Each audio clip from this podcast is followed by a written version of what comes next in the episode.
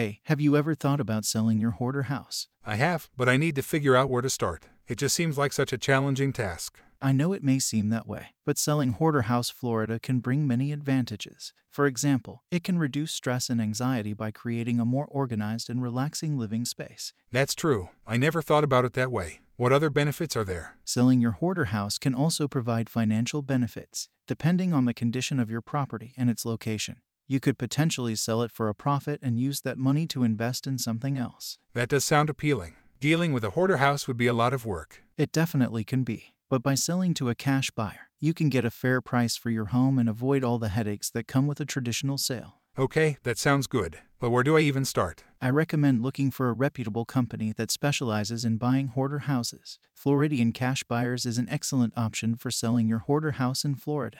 They specialize in buying homes quickly and for a fair price, no matter what condition they're in. You can find more information at www.floridiancashbuyers.com, selling Hoarder House Florida. Oh, cool. Thanks for the info.